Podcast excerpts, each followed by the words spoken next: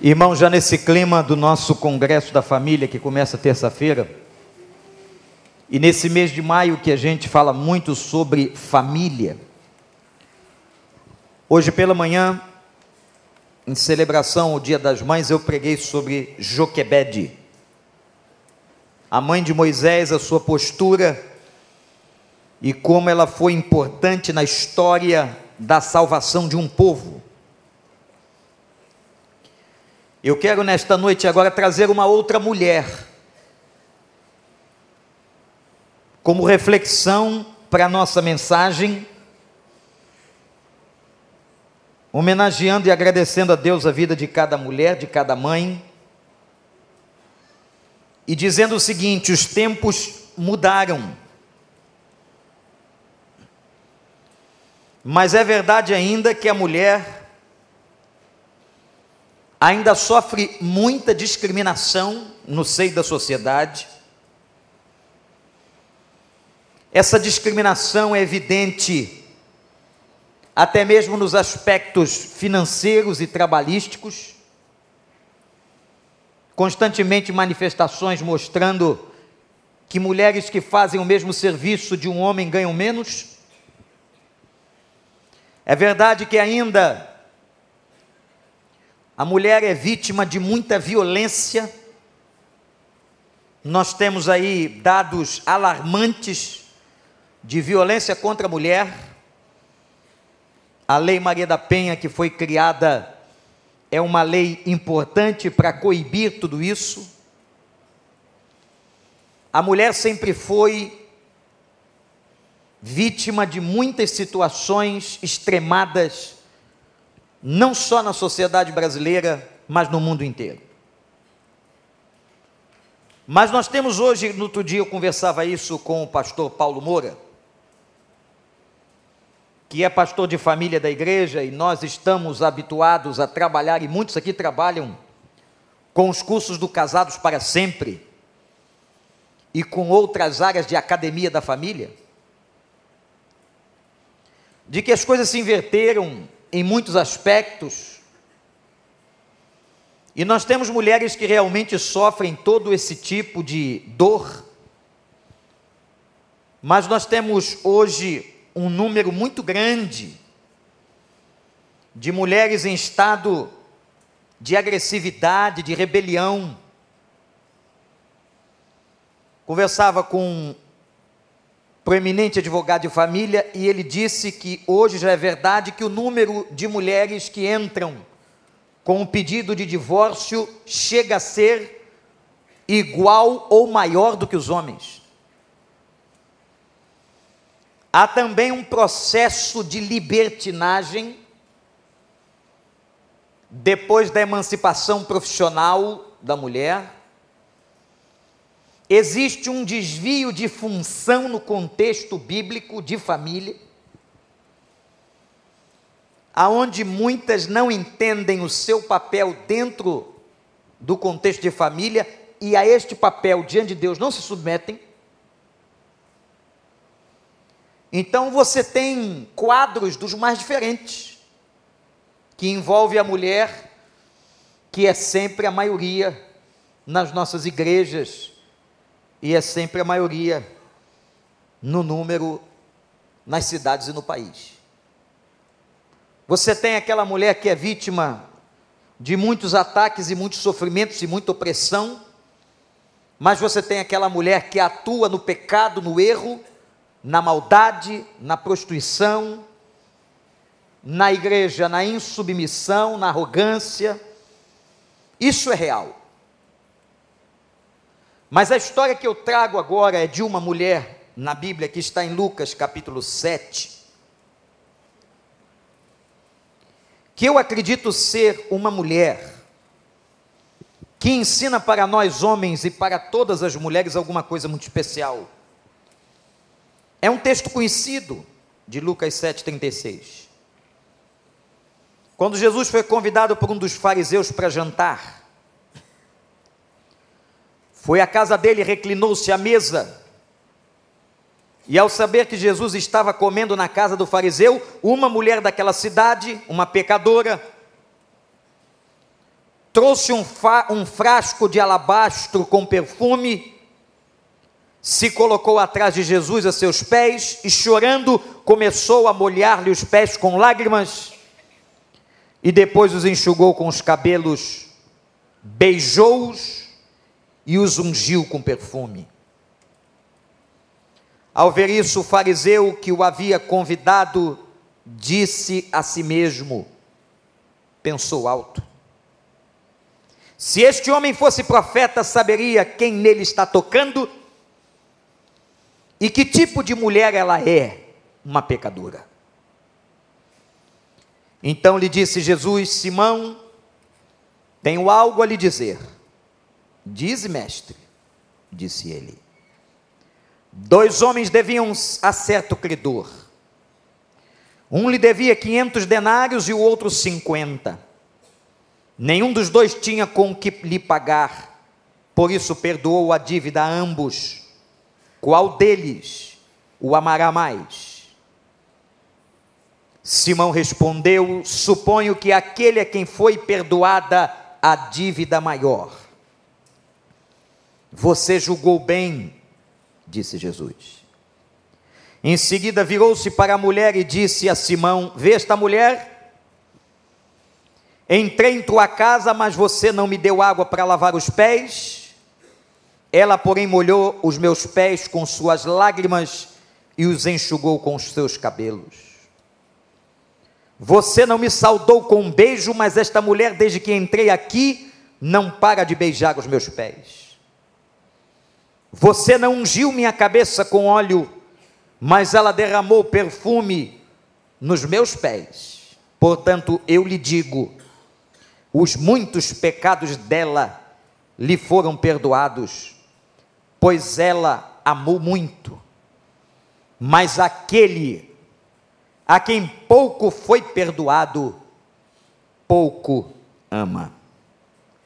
Então Jesus disse a ela: Seus pecados estão perdoados.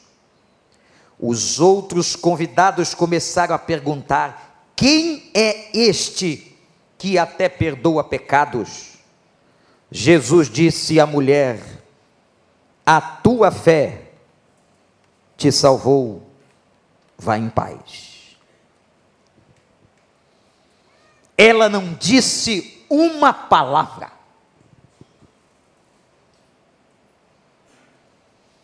O comportamento desta mulher é um comportamento de absoluto silêncio.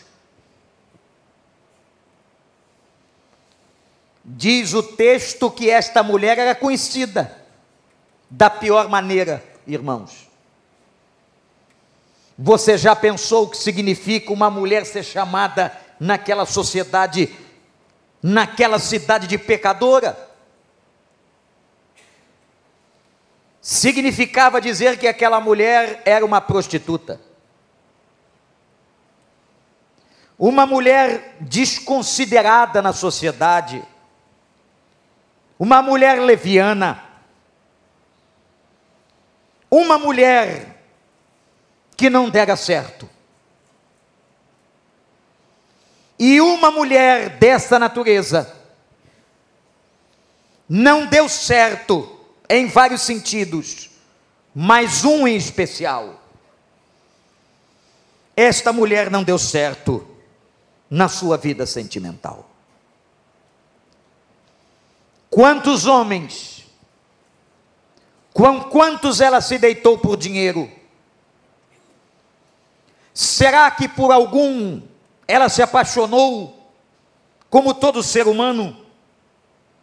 Pensem comigo, mulheres.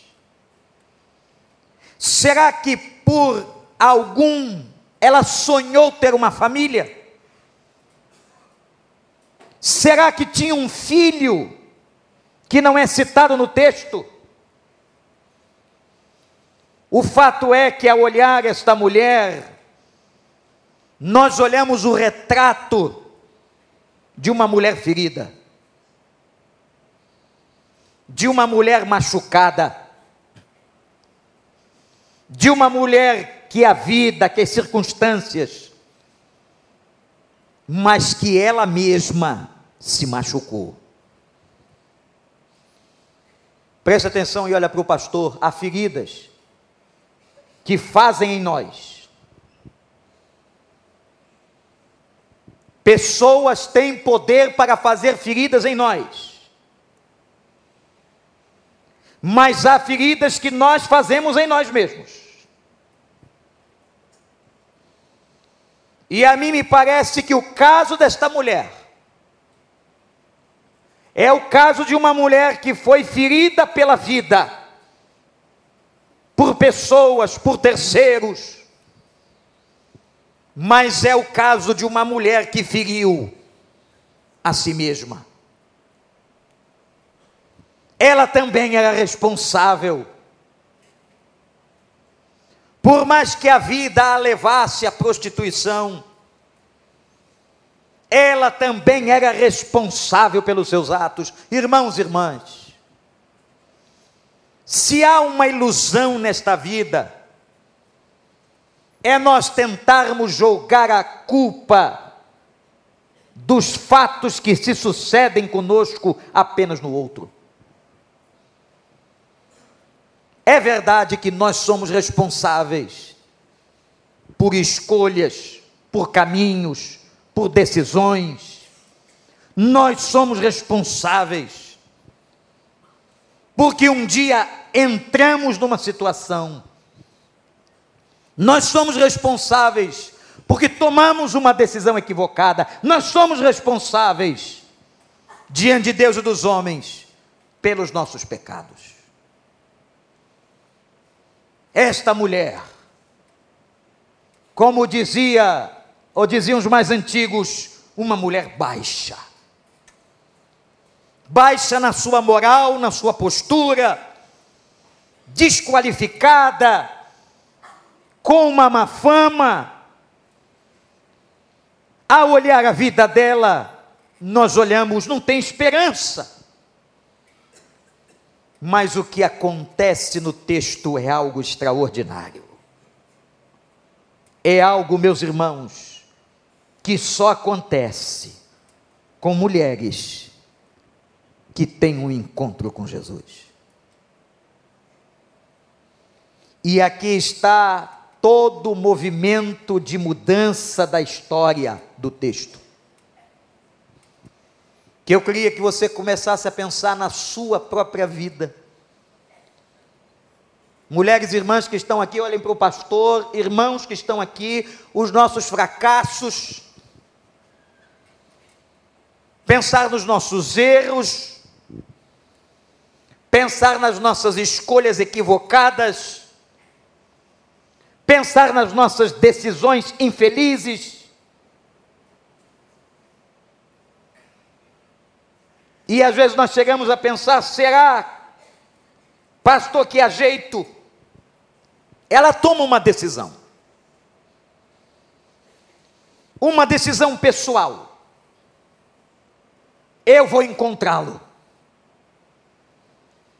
Eu vou atrás do Nazareno. Esse que perdoa pecados e sua fama corre em todas as cidades. Esse que cura aleijados. Esse que abre a vista dos cegos. Este que faz o paralítico andar. Este que é capaz de dar uma nova perspectiva. Eu vou atrás dele. E ela foi. Não era uma missão muito simples, porque ele acabara de jantar na casa de um fariseu renomado chamado Simão. Você sabe que é um fariseu? Fariseu era um judeu estudante da lei. Fariseu era um especialista no estudo da Torá, das leis de Moisés e via de regra, fariseus eram legalistas, fundamentalistas, e a sua interpretação da lei era literal.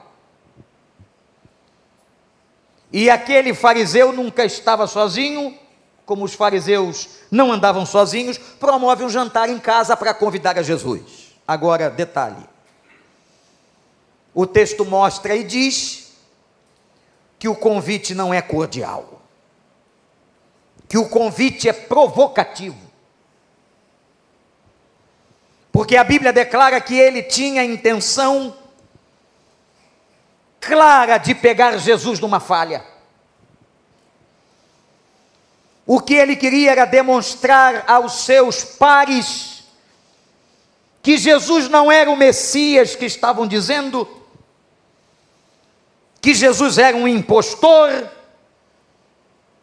ele então convida Jesus para um jantar, para uma armadilha. Cuidado, porque às vezes nos convidam para alguns encontros que na verdade são armadilhas, e nós vamos de peito aberto, mas Jesus sabia para onde estava indo, ele entra na casa, e quando tinha uma festa, era tradição que a porta ficaria aberta. Não haviam mesas como as mesas da sua casa, nem como as mesas da minha casa. Mesas com pés que elevam o tampo da mesa ao alto, onde as cadeiras, duas, quatro, seis, oito, dez, circundam a mesa. E as pessoas então sentam-se com os pés para dentro. Não. Naquele tempo as mesas eram rasteiras e quase ao chão, cobertas com uma toalha de linho fino, branco, e as pessoas que sentavam em torno dela sentavam numa posição, imaginem isso, em que os pés não podiam ficar para baixo, não havia como, ficavam para fora da mesa. Numa posição curvada. Os pés de Simão, de Jesus, dos convidados estavam para fora. Quando então a mulher entra na casa, invade. Que ousadia, que determinação, que vontade de encontrar a Jesus.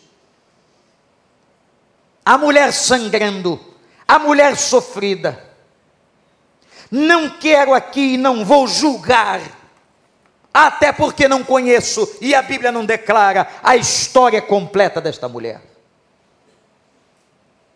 Mas a primeira coisa que chama a atenção da gente é uma determinação de uma mulher com o coração sangrando que corre à presença de Jesus.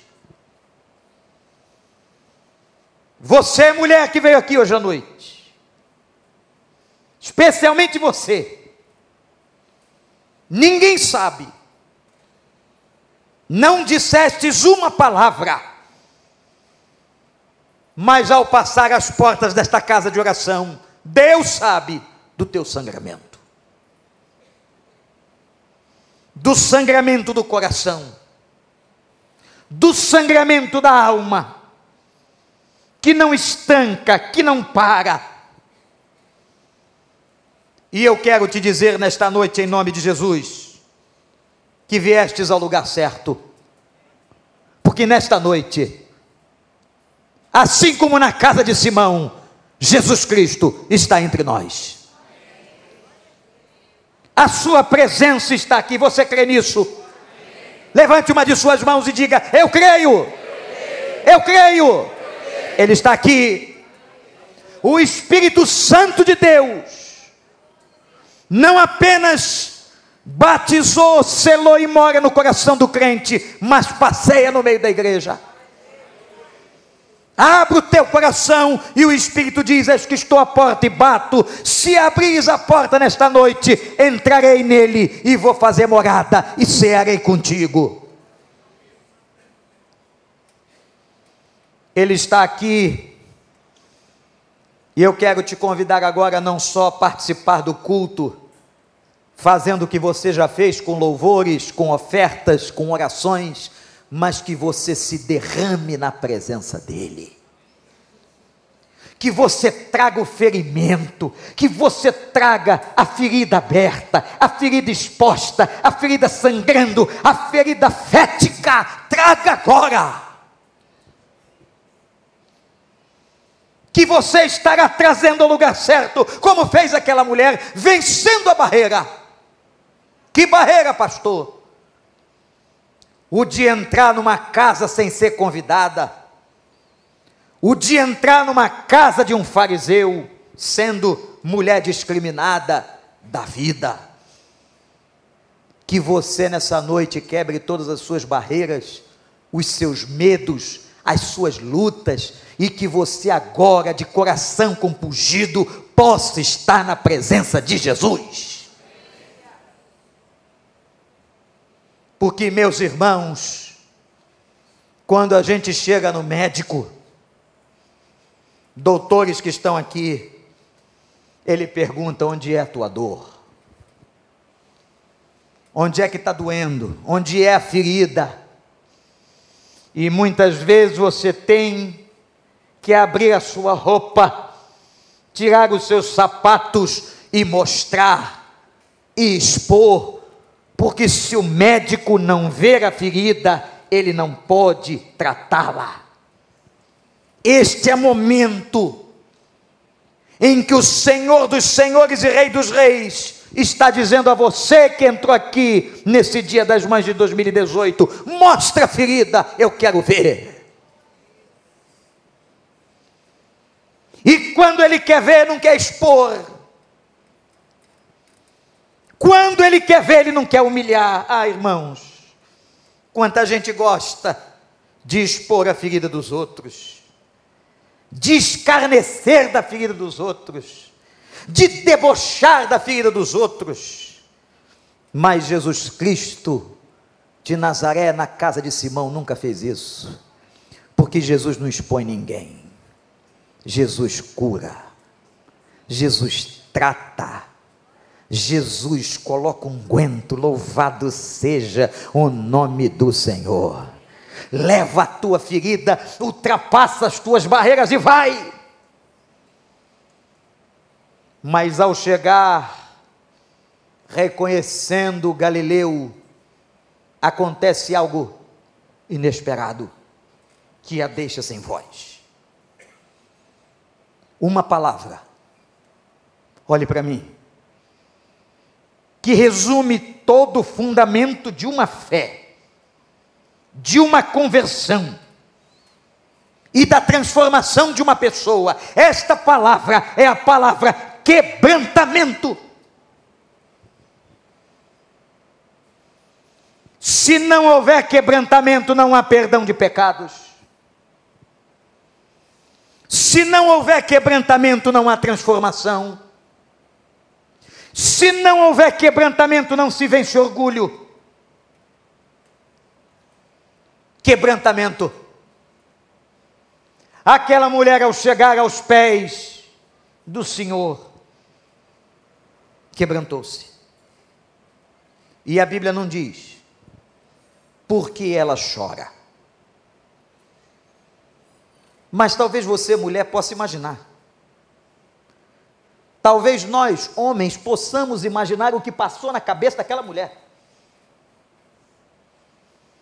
Quem sabe, gente, se lembrando de cada pecado, de cada homem com quem deitou, de cada infelicidade, quem sabe de um aborto feito, de um nome de família destruído, quebrantamento por quem ela era, quebrantamento pela sua história, quebrantamento pela ferida que ela causou nela mesma, mas, entretanto, o choro dessa mulher também é um choro de quebrantamento, contraditório, mas esperançoso diante de Jesus. Ela está emocionada, porque ela consegue chegar no lugar certo. Ela está no lugar certo, na hora certa, no momento certo, com a pessoa certa. Ela está aos pés de Jesus. Isso é quebrantamento. Onde as mulheres, onde você está procurando a cura desta ferida? Irmãos, apesar de ser psicólogo, tem gente acreditando demais na terapia. Como se a terapia tivesse transformado no seu Deus, na solução última.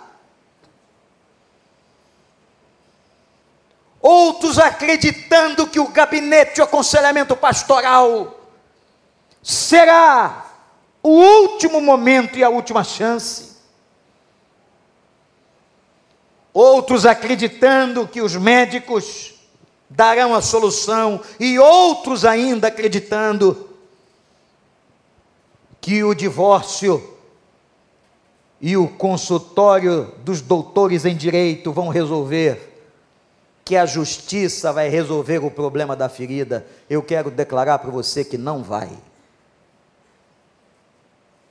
Nem o advogado, nem o terapeuta, nem o pastor, nem o conselheiro vai dar jeito no sangramento, nem o médico do hospital, nem aquele especialista, o único que dá jeito nesse tipo de sangramento, de coração que fere, de coração que sangra, é o médico dos médicos, é Jesus de Nazaré. E só tem cura se houver quebrantamento.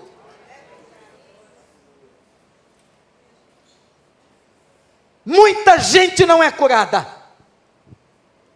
Porque não tem quebrantamento. E sem quebrantamento não tem cura. E para ter quebrantamento precisa de humildade. Sabe o que é humildade? Não vou dar para você conceitos filosóficos e dos mais diferentes sinônimos para explicar a mesma coisa. Humildade é chegar para ele e dizer assim: eu errei. É chegar para ele assumir, é parar de apontar o dedo. Pessoas que em tudo encontram culpado na sua vida. Você é culpado, o outro é culpado, a vida é culpada, o pai é culpado, a mãe é culpada, o marido é culpado, o filho é culpado. Nunca uma pessoa sem quebrantamento vai dizer eu sou culpado. Sou responsável pelas minhas feridas causei o ferimento, plantei mal. Quebrantamento é isso. Quebrantamento é entrar com ousadia no trono da graça. Veja onde? No trono da graça. E esperar do trono da graça. A única coisa que a graça pode fazer: favor. E graça faz favor para quem não merece a mulher estava no lugar certo. Ela não estava no tribunal dos fariseus. Ela não estava diante da sociedade, porque nós somos cruéis. O homem é mau. Nós somos julgadores. Nós pisamos, mas Jesus não. Ele é justo. Louvado seja o nome do Senhor.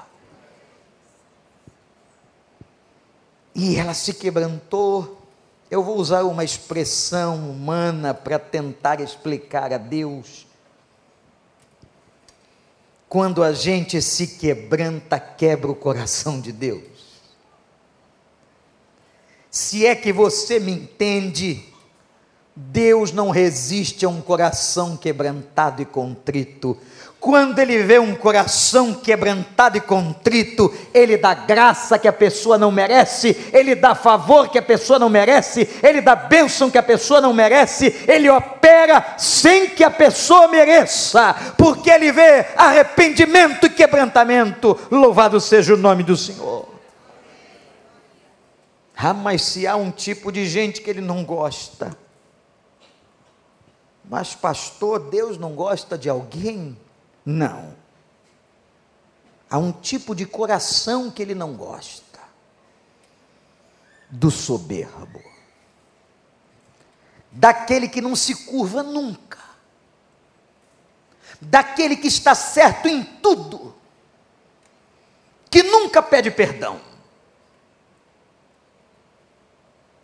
A Bíblia diz que a este coração Deus rejeita. É a única maneira de Deus rejeitar uma pessoa, amados. É uma pessoa de coração duro, sem quebrantamento e sem arrependimento. E naquela hora quebrantada, por causa dela e pela emoção diante do Mestre, me chama a atenção uma cena. Ela não se contém as lágrimas molham os pés de Cristo. E vocês, mulheres, uma das coisas mais lindas em todas as mulheres são seus cabelos? É ou não é? Quanto dinheiro investido nesse cabelo? Quantas horas dedicadas a esse cabelo? Quanta admiração, quanto jogo de espelho para ver se ficou bom tinturas das mais diferentes para ficarem mais lindas. Muitas conseguem, mas nem todas.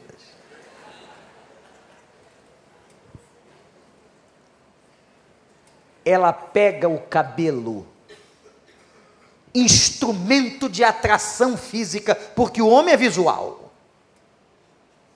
Enquanto a mulher é auditiva, na atração à sua libido, a mulher é levada pelo que ouve, o homem é levado pelo que vê. Quem foi que disse que homem não gosta de mulher bonita? Gosta.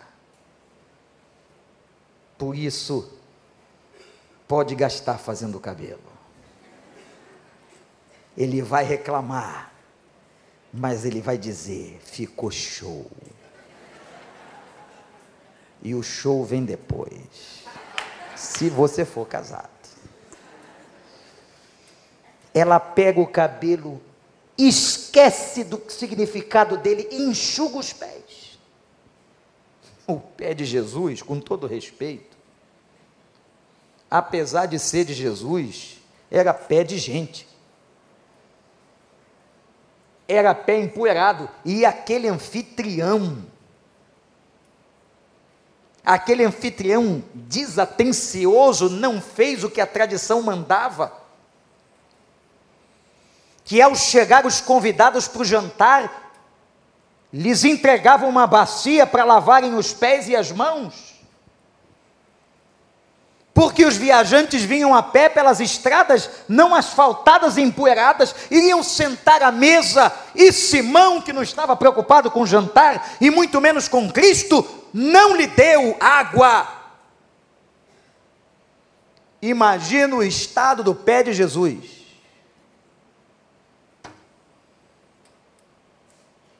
E foi naquele pé, ou naqueles pés, que ela enxugou com seus cabelos.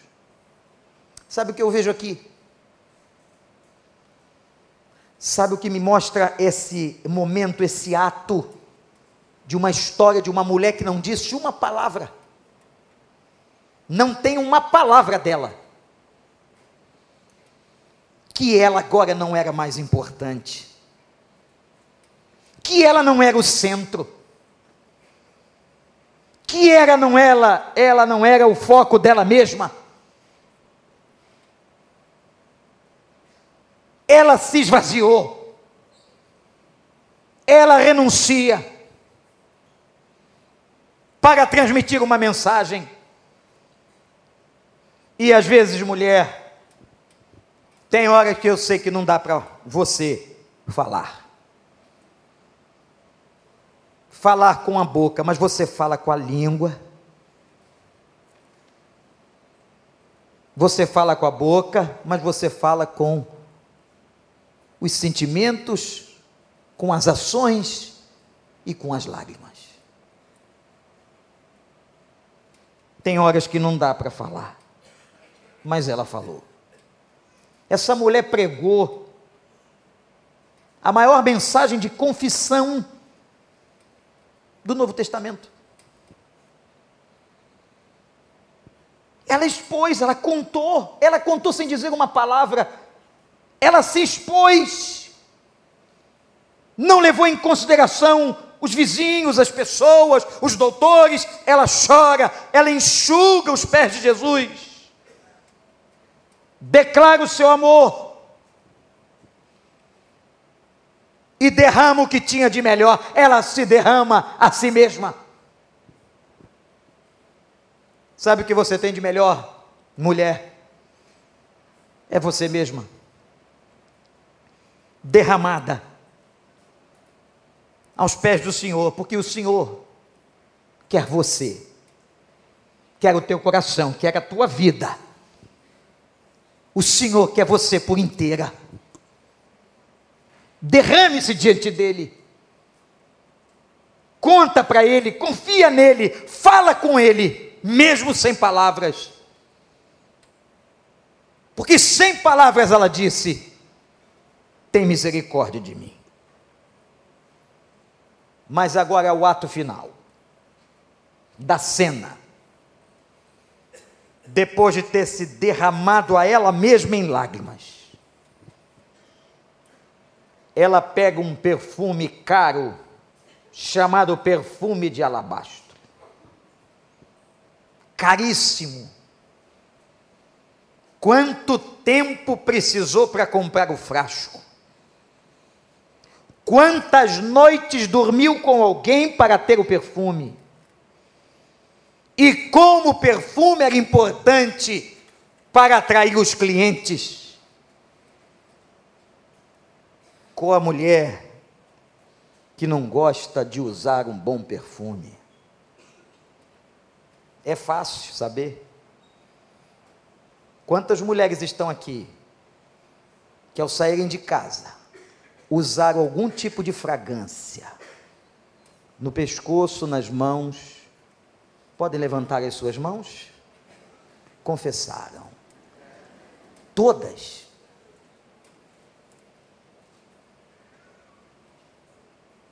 Ela derrama o perfume todo ela dá o que ela tem de mais caro. Ela dá o que ela tinha para agradar, para demonstrar a Ele a sua honestidade, a sua sinceridade. Entra em cena o tal do Simão Fariseu, que pensa, diz a Bíblia pensa, cuidado, hein? Que é um Jesus que está aqui que lê pensamento. Sabia? Não adianta. Está pensando mal do pastor? Está sabendo. Está pensando mal de alguém? Está sabendo. O que se passa na sua cabeça, ele está sabendo agora. Porque nosso Deus é onisciente. Simão, o que estás pensando, Simão? A tradição diz que você tinha que me dar uma bacia com água para lavar os pés e não me destes, mas esta mulher com as lágrimas me banha os pés e enxuga com seus próprios cabelos. Simão, a tradição diz que tu deverias ter me dado um ósculo, um beijo em recepção como anfitrião. Não fizestes. Esta mulher não cansa de beijar meus pés. Sabe o que está diante da gente aqui? A verdadeira religião. O verdadeiro encontro. Quantos fariseus, quantos empinados no templo, quanta gente se dizendo isso e aquilo mas que Deus conhece o coração e não há quebrantamento. Por isso, quando encontrou a mulher samaritana, Jesus diz a ela: mulher, O Pai está procurando adoradores que adorem em espírito e em verdade. Deus vê mais do que a aparência de uma mulher. Deus vê mais do que a sua estética. Ele vê sua alma. Ele vê o coração quebrantado. E está diante de nós a imagem de Simão, o hipócrita, o religioso, o sabichão, o doutor, e está diante de nós uma mulher pecadora, quebrada, humilhada, quebrantada. Sabe o que Jesus está dizendo aqui? Simão, você está enganado. Essa mulher tem valor. Quando terminou o espetáculo, ele então voltou-se para a mulher e deu a disciplina. Quem foi que disse que Jesus não disciplina? Quem foi que disse que Jesus não disciplina? Quem foi que disse que ele não sabia dos pecados dela? Sabia. O problema é que Jesus trata de maneira diferente de você. Enquanto Simão queria pesar, escrachar, maltratar, esculachar, não é essa a linguagem da polícia?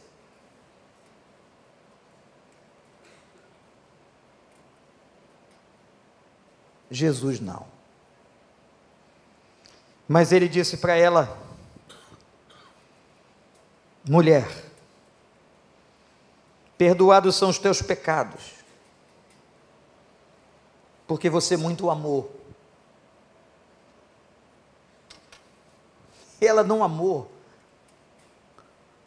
pelos homens que ela teve, pela prostituição, por quem ela se deitou na cama, não é isso que Jesus está dizendo.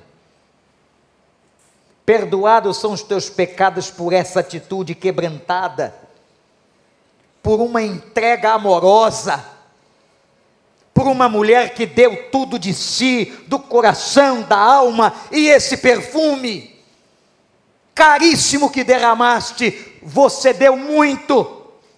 E porque você deu muito, muito te será perdoado. E Jesus contou esta parábola a Simão, deu-lhe uma lição de moral. Ah, fariseus, quantos fariseus na igreja precisam aprender a lição, mas alguns não aprendem, não. E Jesus disse para ela, versículo 47, Muitos pecados foram perdoados, porque ela muito amou Simão. Mas quando a gente ama pouco, está no texto aí, olha, presta atenção, olha para mim, perdoa pouco. Já viu aquela pessoa que por qualquer coisa é inimiga?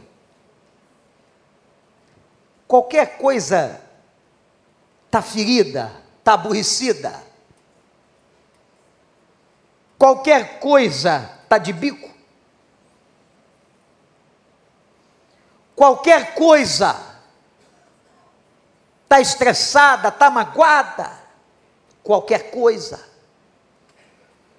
E às vezes são coisas tão pequenas, tão poucas. Não consegue superar as pequenas.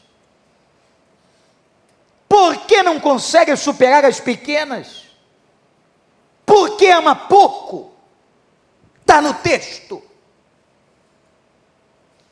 Mas quando a gente cobre e perdoa um pecado muito grande que alguém cometeu contra nós, isso é demonstração de amor. Quando muito se ama, muito se perdoa.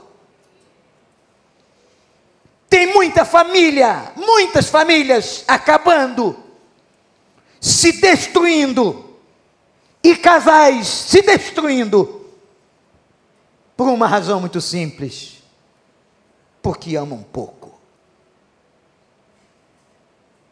Porque o amor se desenvolve. O amor cresce. E eu estava fazendo uma pesquisa no meu arquivo de sermões sobre família. Me deparei com aquela reportagem daquele casal, se não me engano, de 70 anos de vida conjugal, que foram colocados lado a lado dentro de uma de um quarto de hospital.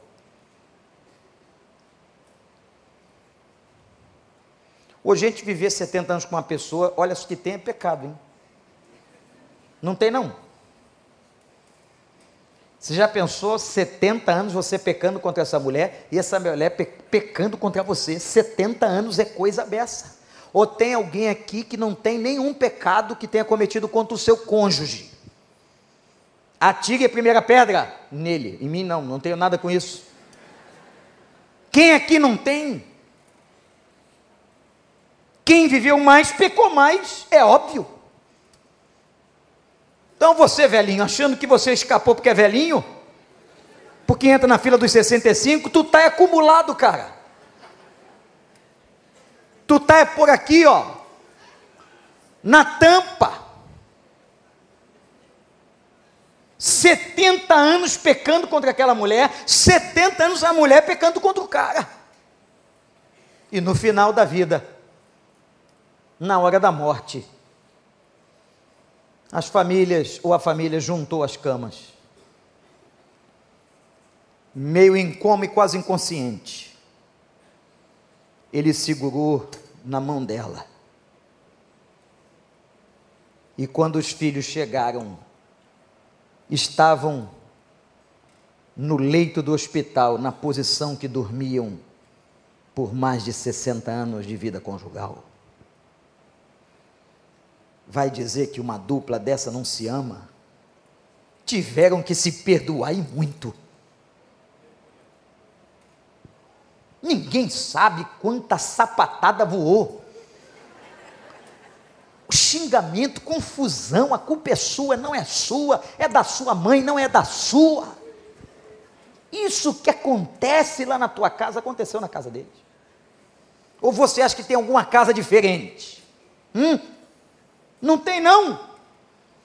A quem você engana? A quem você pensa que engana? Mas o que é fantástico é quem é muito a gente perdoa. É porque muita gente ama. Mas tem gente por aí que por qualquer arroz queimado vai para a banca do divórcio. Por qualquer palavra mal encaixada, doutora Adalberto, no português, vai para a banca do divórcio. A resposta é simples, é bíblica, é fácil. O nome disso é amor pequeno. E amor pequeno, como diz a expressão, dura pouco tempo. Simão, a quem muito se perdoa, é porque muito se ama. Quanto mais você perdoar, mas o Senhor não sabe o tamanho da ofensa. O Senhor não sabe o que ele disse, o que ela falou. Só tem uma ordem. Uma. E é irritante. Perdoa. Irritante para a carne não é não? Porque a gente é carne, não quer esse negócio. Perdoa não. A carne pede vingança. Sangue. As primeiras pessoas, o pastor Anatólio aqui relembrou a entrevista com a esposa de Billy Graham quando perguntaram a ela: pensou a senhora alguma vez em separar-se do grande evangelista? De maneira nenhuma, mas matá-lo várias vezes. Eu estou falando do Billy Graham. Uma vez o Shed estava aqui no gabinete e uma irmã, admirando a sua santidade, a sua postura, a sua candura, o homem que exalava santidade, ela disse: O senhor deve ser um esposo extraordinário, um homem fantástico pelo conhecimento da Bíblia. Ele respondeu: Era um homem sábio. Fala com a minha mulher.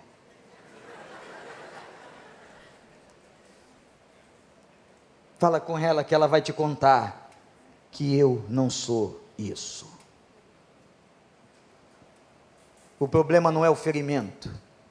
Olhe para mim. O problema é como se trata o ferimento. A maioria dos casamentos acabam não é por causa do ferimento, é porque não se soube tratar o ferimento. Porque não se entrou na casa de Simão, não se foi aos pés de Jesus, não houve quebrantamento, porque eu tenho certeza, foi isso que o pastor Cláudio disse no clipe que apresentamos, que em Cristo qualquer coisa tem jeito. Você crê? Qualquer coisa.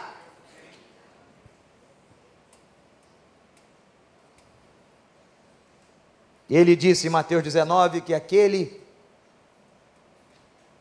que tivesse sido vítima de adultério tinha autorização ao divórcio. Está lá, lê a Bíblia.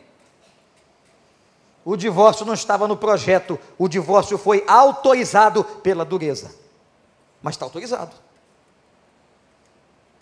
Mas foi o mesmo Cristo que disse: perdoa sete vezes setenta. O perdão é mais nobre, mais sublime do que qualquer coisa. Sabe como é que uma pessoa demonstra amor? pela quantidade que ela perdoa. Porque todos nós aqui precisamos ser perdoados e perdoar todo dia. Todo dia. Só gente que não entendeu o Evangelho se acha e não crê nisso. Jesus disse para Simão: Simão, a quem muito se perdoa, muito se ama.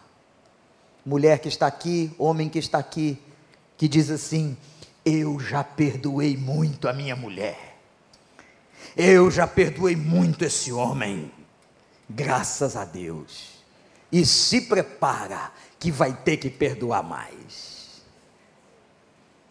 porque nós estamos na carne. E no final,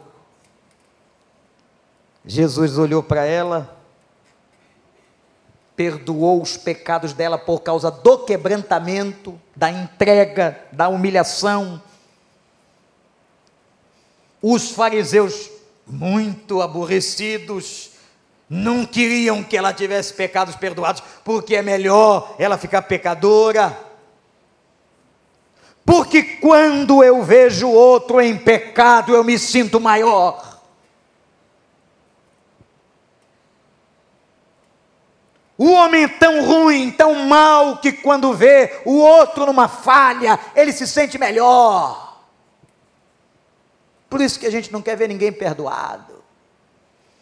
Por isso que parece que às vezes, que coisa cruel, dolorosa, às vezes o insucesso de alguém dá prazer nas pessoas. O homem é mau. Não Jesus. Jesus tem prazer em dizer assim: olha para mim, perdoados são os teus pecados perdoado. Eu não te vejo mais como aquela prostituta da cidade. Eu não te vejo mais como aquele mentiroso, como aquele homem mau, como aquela pessoa. Eu te vejo como alguém que foi alvo da graça quando ele faz a declaração de perdão. Irmãos, a declaração de perdão é tão importante, atenção, tão importante, que Davi disse assim: Senhor, bem-aventurado, feliz é o homem em que o Senhor não imputa iniquidade. Feliz é o homem, o ser humano, a mulher, que Deus perdoou.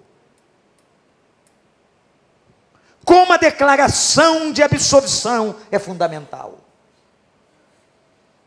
Como ouvir de Deus, perdoados são os teus pecados, é importante. Ela ouviu.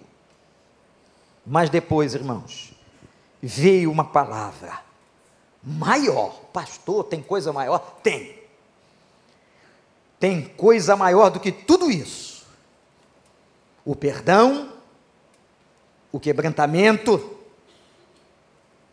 quando ele diz para ela: Agora sim, a tua fé te salvou. Sabe o que aconteceu aqui? Salvação. Só aconteceu salvação porque ela entrou com ousadia, foi aos pés de Cristo, se quebrantou sem dizer uma palavra. E ele faz uma outra declaração de bênção: Eu recebo agora. Quero que você receba agora essa declaração, feita por Jesus, esta mulher. Ele diz assim: Vai em paz. Que a paz de Cristo seja o árbitro do teu coração. Uma pessoa que não tem paz, vive como uma goteira dia e noite na cabeça do outro. Uma pessoa que não tem paz, só chora pelos cantos da casa. Uma pessoa que não tem paz busca culpados. Uma pessoa que não tem paz vai se destruindo lentamente. A declaração de Jesus é de tanta importância, porque o que mais as famílias, os casamentos e nós estamos precisando hoje é de uma declaração de paz. E que você receba. E diga para você mesmo: Eu quero essa paz. Mulher, a tua fé te salvou. Você já foi perdoada. A obra foi completa. E agora vai. Modo de vida. Vai em paz. Você sabe o que é voltar para casa em paz, meu irmão? voltar para casa leve, voltar para casa perdoado, voltar para casa sem dívida. O pecado é uma dívida espiritual, mas o perdão de Deus nos faz voltar em paz. Como é que você vai para casa hoje? Abaixe sua cabeça e ore comigo.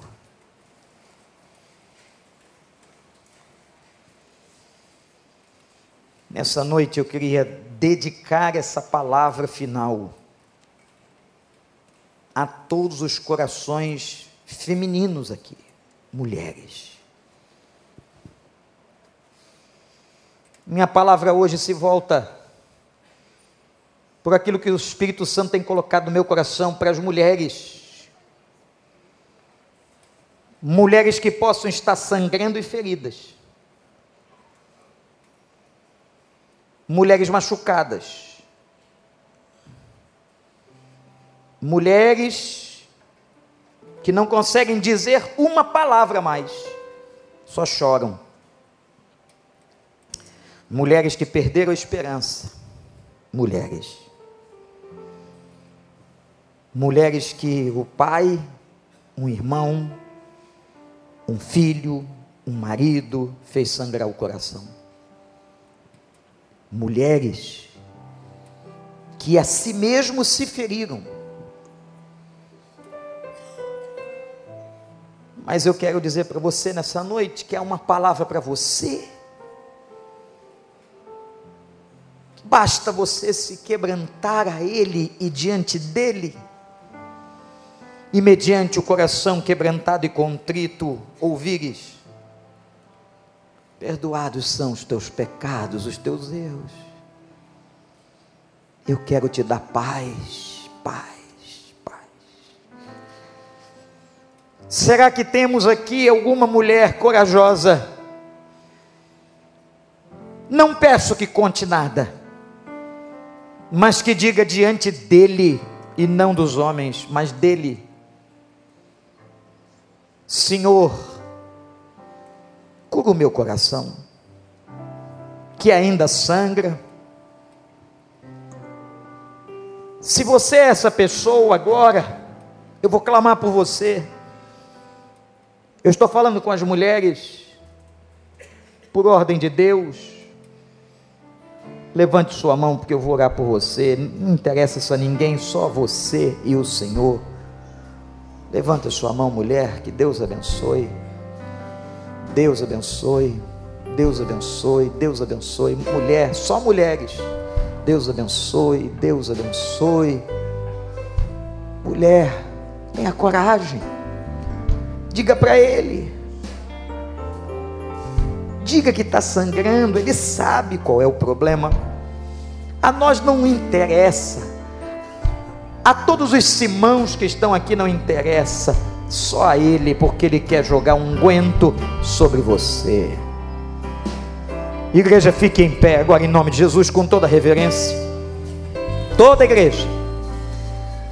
E enquanto nós damos continuidade a esse momento de adoração, eu queria que se você, mulher, ouviu e foi contigo essa palavra, você que levantou a sua mão, ou você que desejar, vem aqui, eu vou orar por sua vida. Nós vamos orar juntos aqui. Todas as mulheres, e agora é só mulheres, a quem o Senhor falou, tocou, não se envergonhe, não se constranja. Aliás, as mulheres são mais corajosas que os homens, podem vir, são mais abertas a Bíblia demonstra com tanta facilidade isso.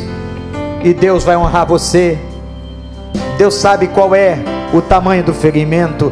Deus sabe qual é a proporção do sangramento.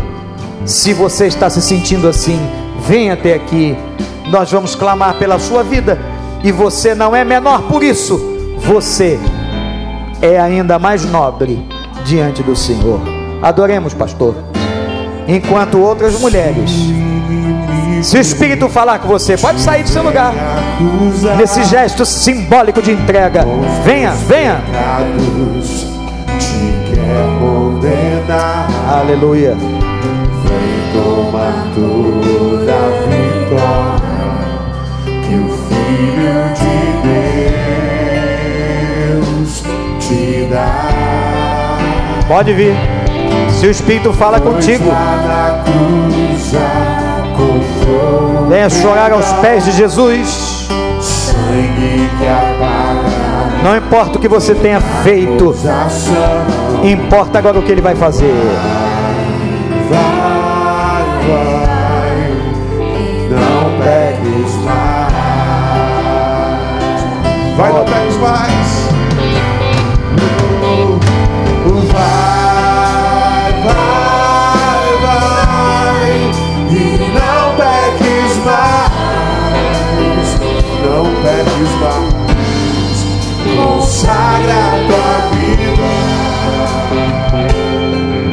Se você, mulher, ouve a voz do Espírito, venha com toda a coragem na presença do Senhor. Venha. Vem, vem, vem, receba a sim, toda paz, em nome do Pai.